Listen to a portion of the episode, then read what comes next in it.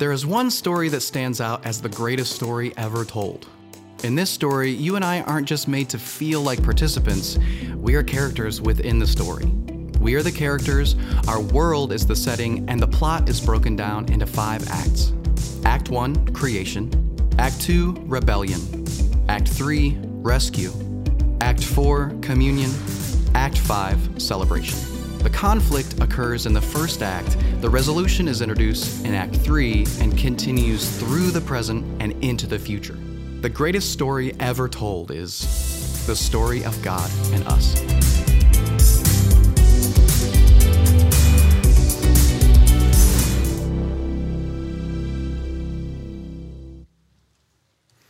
Well, it's so good to be here with you guys today. My name is Andrew Bonder, and I'm one of the pastors here at Crossroads. I want to say welcome to those of you joining us online. Welcome to those of you at West Campus. It's so good to have you guys with us today.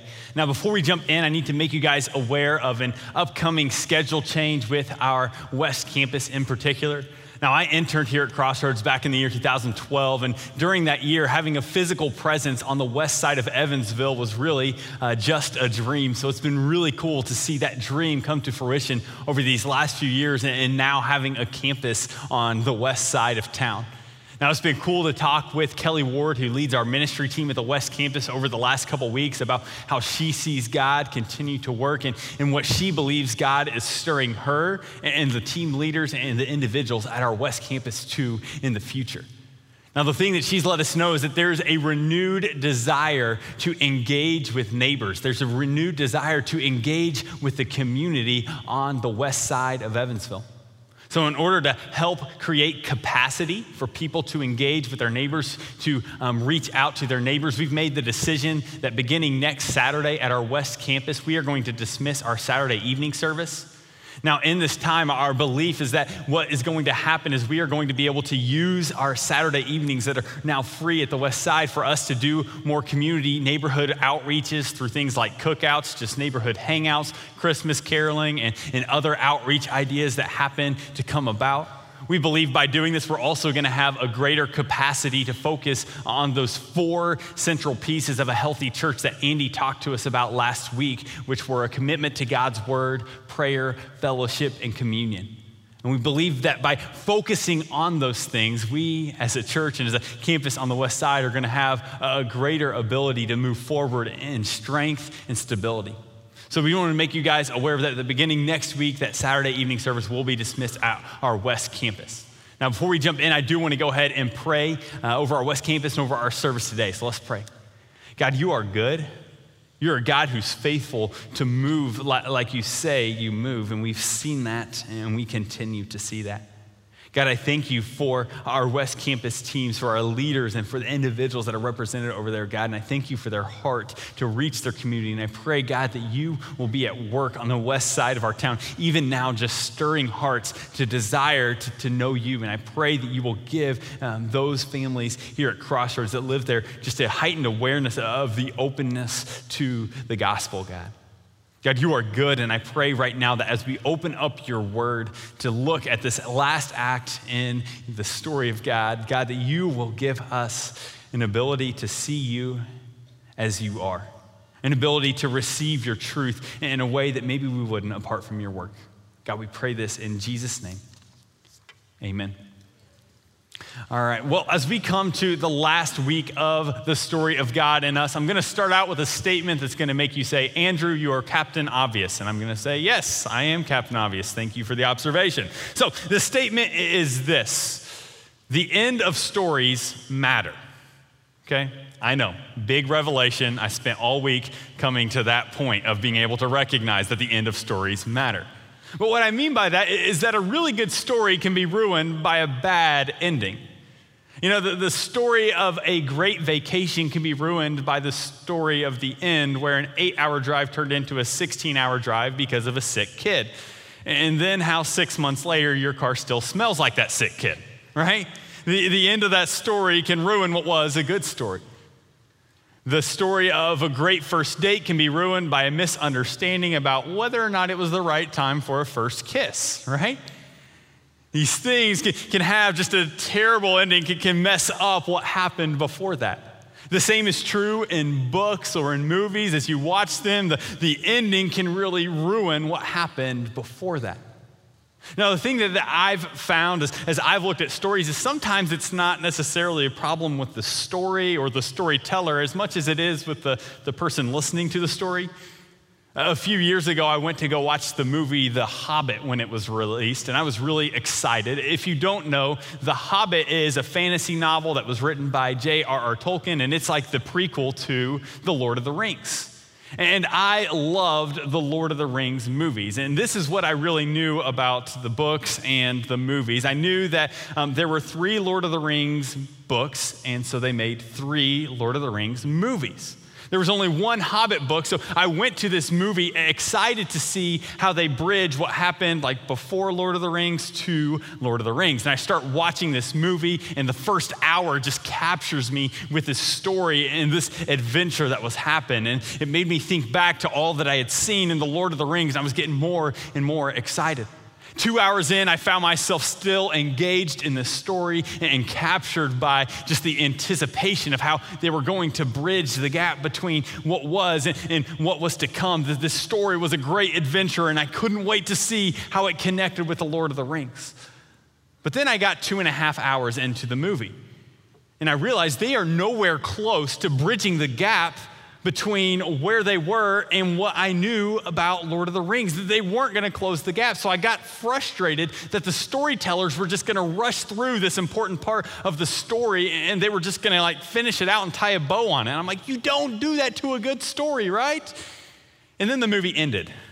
I'm like, what on earth? They're flying off on eagle things. I mean, this doesn't make sense. This doesn't tie the story together. So I look over to my brother in law and I'm like, what was that?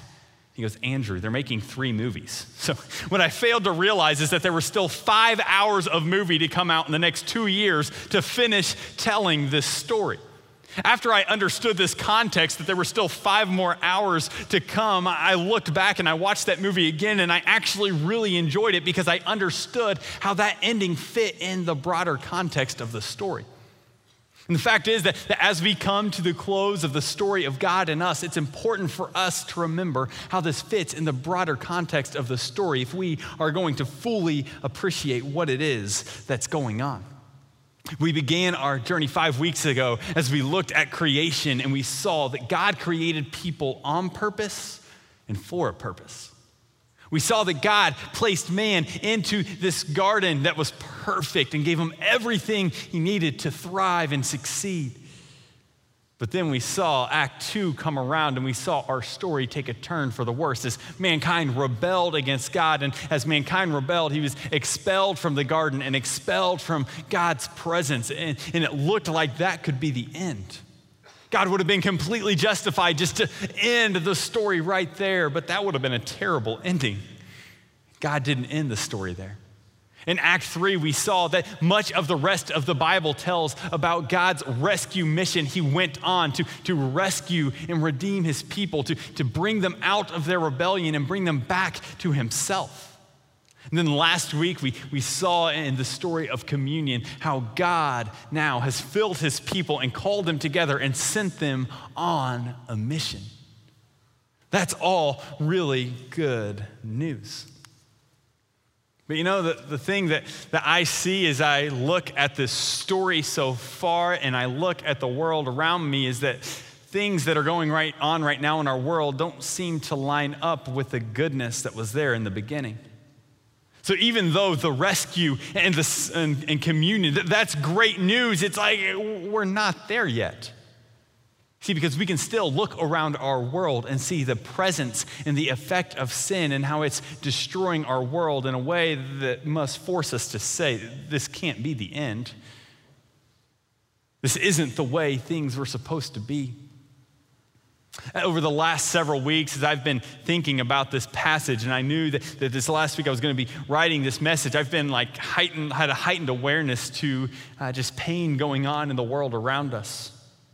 A few weeks ago, I heard about a family that's been connected with our church who lost a young child. And when I heard that, I was just struck with this idea that this can't be the way things are supposed to be. This can't be the end. This can't be where hope ends. A week ago on Thursday, I got home from picking my son up from childcare. And shortly after I got home, I heard a bang on my door. And so I went and I opened it. My neighbor came in and she was just distraught as she was telling me that her 14 month old granddaughter had had, um, had a head injury that, that was caused by something that, that just seemed to be evil. And she was now having brain surgery in Cincinnati. And so as we began to pray over those next couple days for our neighbor and for her granddaughter, I again felt that longing in my heart saying, This can't be the end. This can't be all that there is. This isn't the way things were supposed to be. And when she came over two days later to say the baby didn't make it, I was struck and just my heart was wrenched, saying, This can't be the end. I recently had a close friend come and say that she went to have a routine scan and, and they found cancer. And again, I look at this and, and I say that this can't be the way things are supposed to be. I look back at the beginning of the story and things looked much better then. How is it that, that this stuff is still happening? How is it that the, the presence of sin is, is still wreaking havoc on our lives? You see, as we look at the world around us and we see the suffering, we see the pain. We see the senseless acts that bring about pain and suffering. We have to be able to recognize that this isn't the way things are supposed to be. But you see, this, this isn't the end. We aren't to that point yet.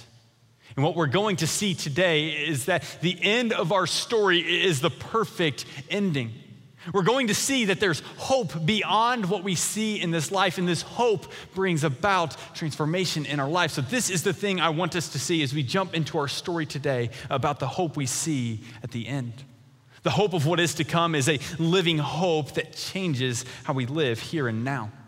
And whenever we talk about hope here, we're not talking about wishful thinking. We're talking about how we have a confident expectation that God is going to do what God said He's going to do. And that gives us an ability to desire the goodness of God as we move forward. Now, as we move into this last act, we are going to be in the book of Revelation, chapter 21 and chapter 22. So if you have your Bibles, you can turn there with me. If you don't have a Bible, there should be one in the pew in front of you or under your seat, depending on where you are sitting. This is literally the last two chapters in the Bible, so it may be easiest just to start on the very back and turn back a few pages to find it Revelation 21 and 22.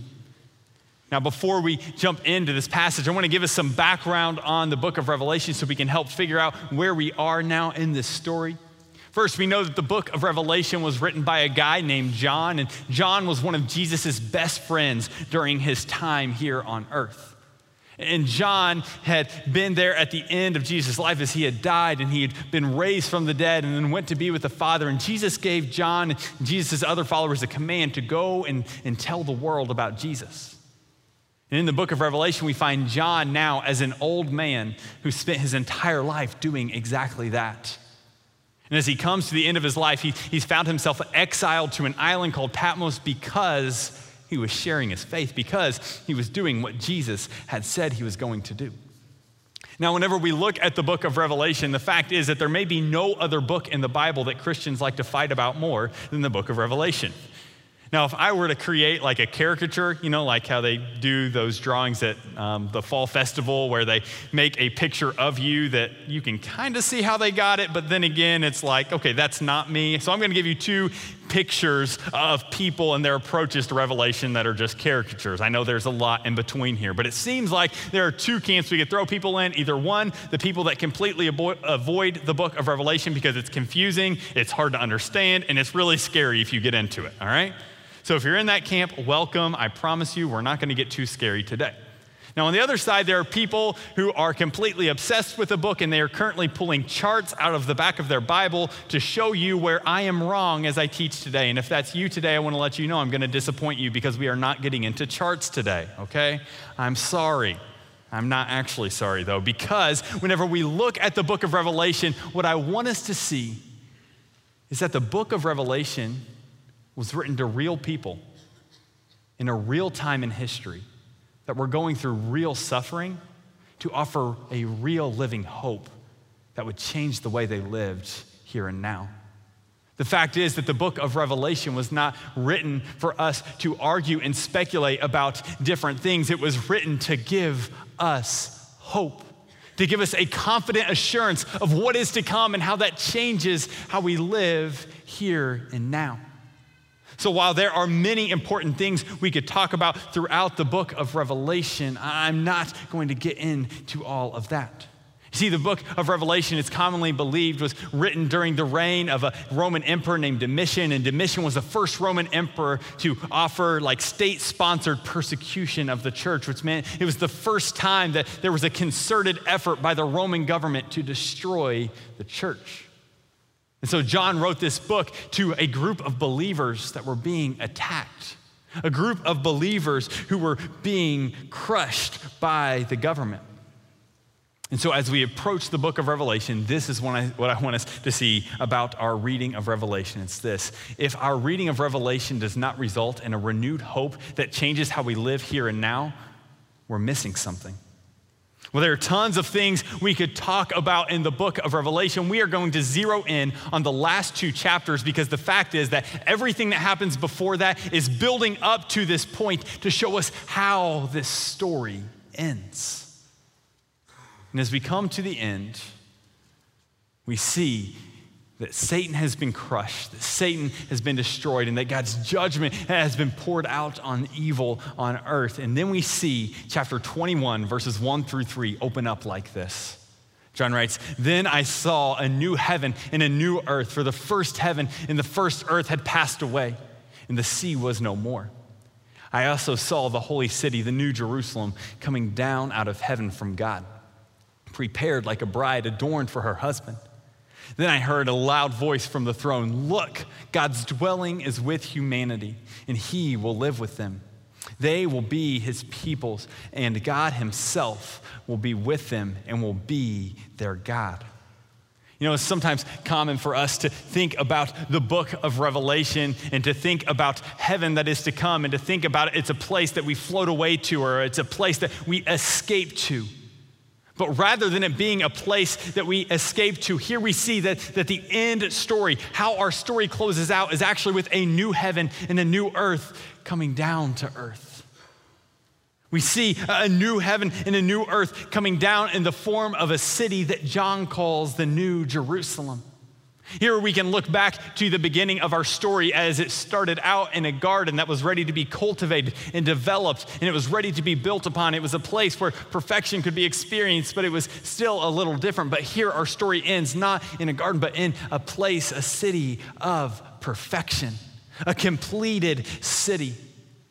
And as we look at this picture of a new heaven and a new earth coming down, I want us to see that, that a piece of our hope is in heaven and earth being reunified. It's simply put like this that Christians have a hope of heaven being reunified with earth.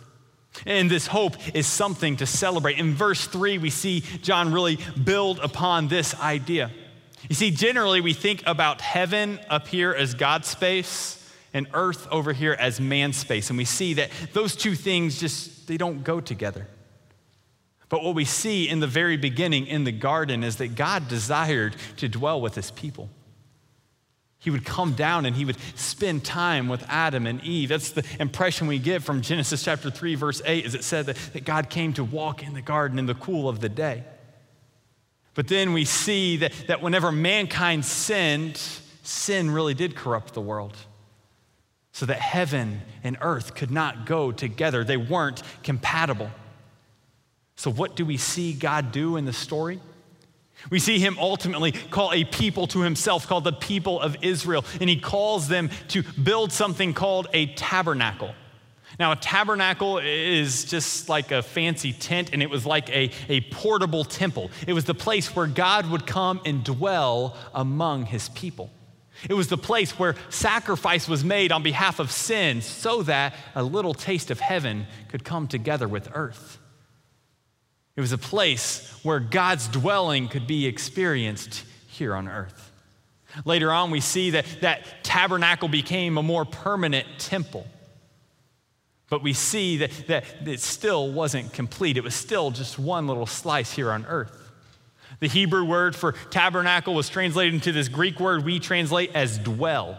And we see in John chapter 1, verse 14, that when Jesus came on earth, he came to dwell or to tabernacle here on earth so that, again, heaven and earth could, could come together in an interesting way, so that God's dwelling place could be experienced here and now. We see this accomplished in Christ going to the cross so we can experience just, just a little taste of God's presence here and now. Last week we saw in communion that God actually sent his spirit to dwell in his church so that now each and every one of us, we, we have the opportunity to experience God's presence a little bit. But even as we experience God's presence, like we saw earlier, we can look around in our world and say things still aren't the way they should be. Things still don't line out the way that they should. They still don't seem like they are complete. But the picture here at the end is of heaven and earth fully coming together so that the presence of God is experienced in all its fullness at all time. This is because the, the presence of sin has now been eradicated from this place called the New Jerusalem as heaven and earth come together. As we look at this and we look at God dwelling with his people, we see a reason why we can celebrate in light of this hope, and it's this we celebrate because God is forever with his people. This is a time when we are fully aware of God's presence and we're fully able to experience the goodness of his presence. But as we move on into verse 4, we see that, that God's love and care for his people is not an abstract concept.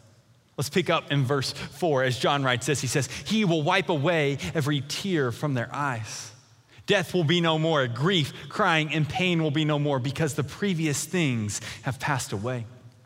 In Revelation chapter 21, we see that this picture of the end is not one of God taking us out of this earth up to a place of mere bliss so that we forget everything that's happened before, but instead, it's a place where God actually cares about our pain. It's a picture of, of God wiping away every tear. This picture amazes me as we see that the God who spoke the world into existence the God who breathed life into man, the God who went on a rescue mission after his people to rescue and reconcile them, the God who, who sent his spirit to live among his church is a God who cares for us in the real pain of life. Doesn't just say, forget about it, but he comes and he wipes away every tear from their eyes. But what's cool is that God doesn't stop there, you see, because in the second half of that verse, we see that God not only wipes away tears, but he removes every reason for those tears being there. We see that death is destroyed once and for all. We see that crying is no more. We see that pain is no more. We see that grieving is no more. And as we look at this picture of what is to come, the challenge has come to me as I've looked at this text this week is simply this, and it's a call for us to, to live with the end in mind. You've heard the, the things start with the end in mind or begin with the end in mind, which is a great way to approach projects. But the fact is that this project called The Life of Andrew Bondurant, I failed way too many times for me to just like go back to the beginning. So instead of beginning, I'm just going to start focusing on living with the end in mind because I think that that will transform how we live here and now. I mean, let's just think about this for a minute. If heaven is a place where every tear is wiped away, what would it look like for us to be a people that here on earth were known as those who would come and wipe away the tears of those who are hurting? If heaven is a place with no more grieving, what would it look like for us to be the people of God here and now who would grieve with those who grieve because we know that this grieving isn't going to last forever? What would it look like for us as the people of God here and now to be a people who saw the pain of those around us and chose to get close to that pain instead of running from it because we know that pain isn't going to last forever? To be a people who would cry with those who are crying. Church, hear me that whenever we become a people who live with the end in mind, it has a direct implication for how we live here and now. And it doesn't mean that we run away from pain and suffering. It means that we can press through it because we know that God is won. You see, C.S. Lewis writes about this because you guys have probably heard this idea before that, that you could become so heavenly minded that you're no earthly good, but that's not the picture we see throughout history. Here's what C.S. Lewis says in his book, Mere Christianity. He says, If you read history, you will find that the Christians who did most for the present world were just those who thought most of the next. The apostles themselves, who set on foot the conversion of the Roman Empire, the great men who built up the Middle Ages, the English evangelicals who abolished the slave trade, all left their mark on earth precisely because their minds were occupied with heaven. It is since Christians have largely ceased to think about the other world that they have become so ineffective in this. Aim at heaven, and you will get earth thrown in. Aim at earth, and you will get neither. The hope uh, of heaven is one that whenever we fix our attention on it, it changes the way we live here and now.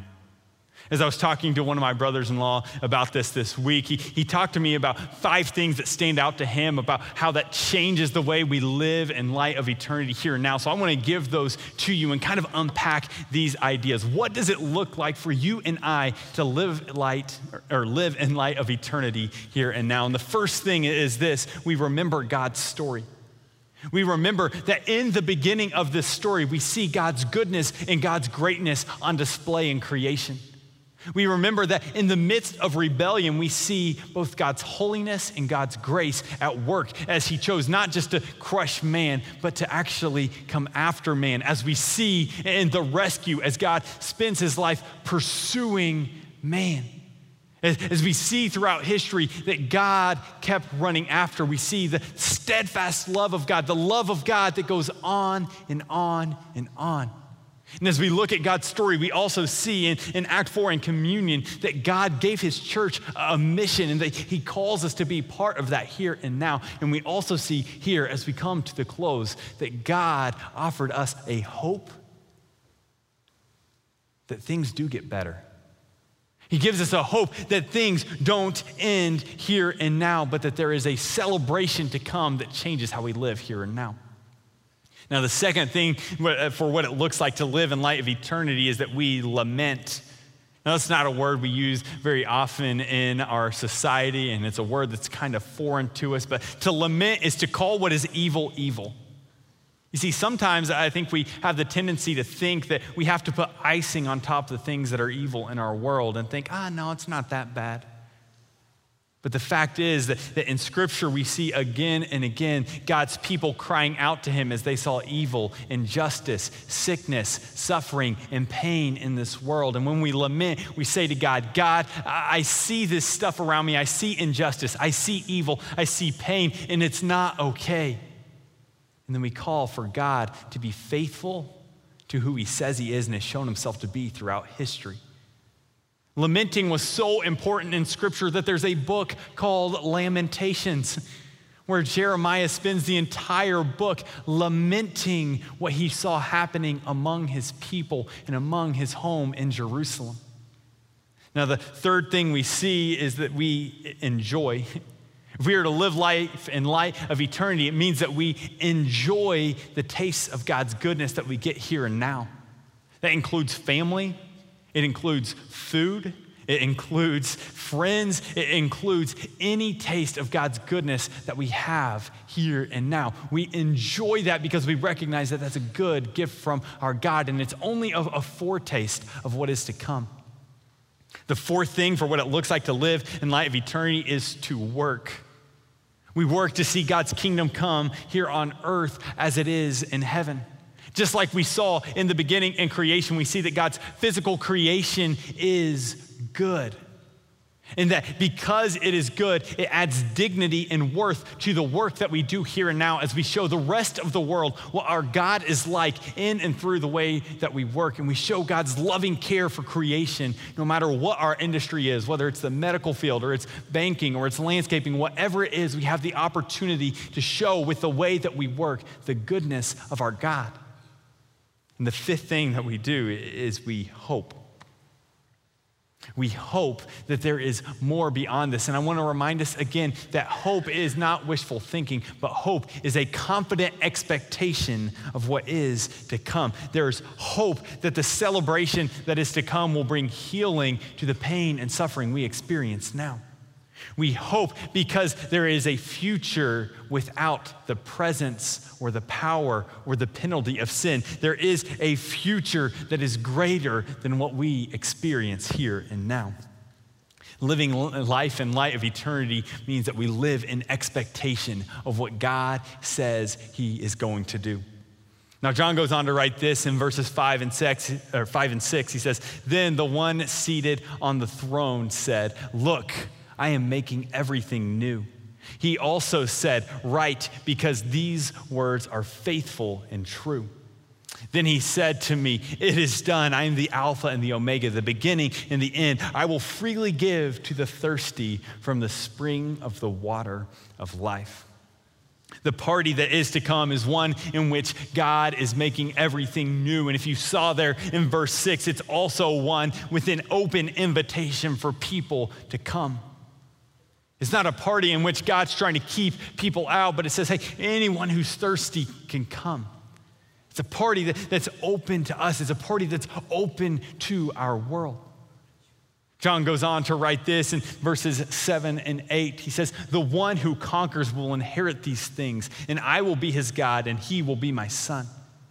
But the cowards, faithless, detestable, murderers, sexually immoral, sorcerers, idolaters, and all liars, their share will be in the lake that burns with fire and sulfur, which is the second death.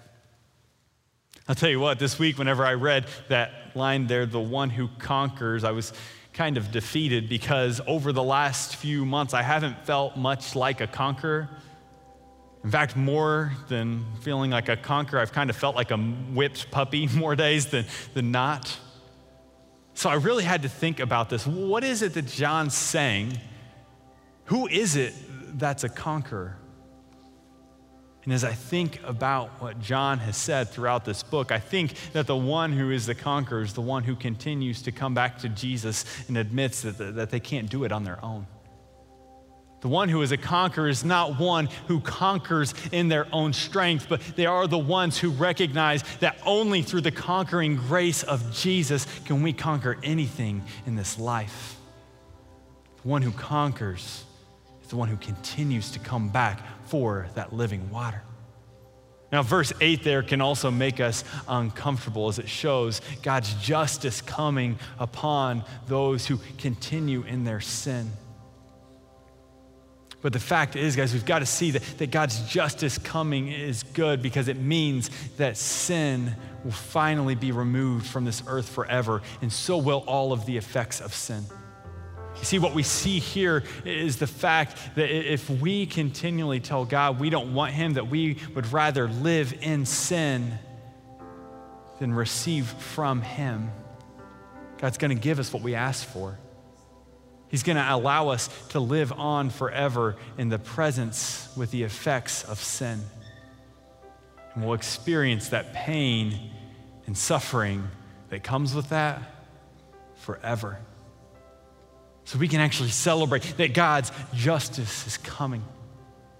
As I've read the book of, of Revelation, got there to the end over the last couple weeks, the verse I keep coming back to is the verse I want to close on, and it's Revelation 22, verse 17. Here is what John writes says, Both the Spirit and the bride say, Come. Let anyone who hears say, Come. Let the one who is thirsty come. Let the one who desires to take the water of life, or the one who desires, take the water of life freely. This verse has offered hope as you see that call just to come. A call to come and experience the living water, which, which brings about that living hope, that confident expectation that there is more to come beyond this life, that, that what we see now is not all that there is.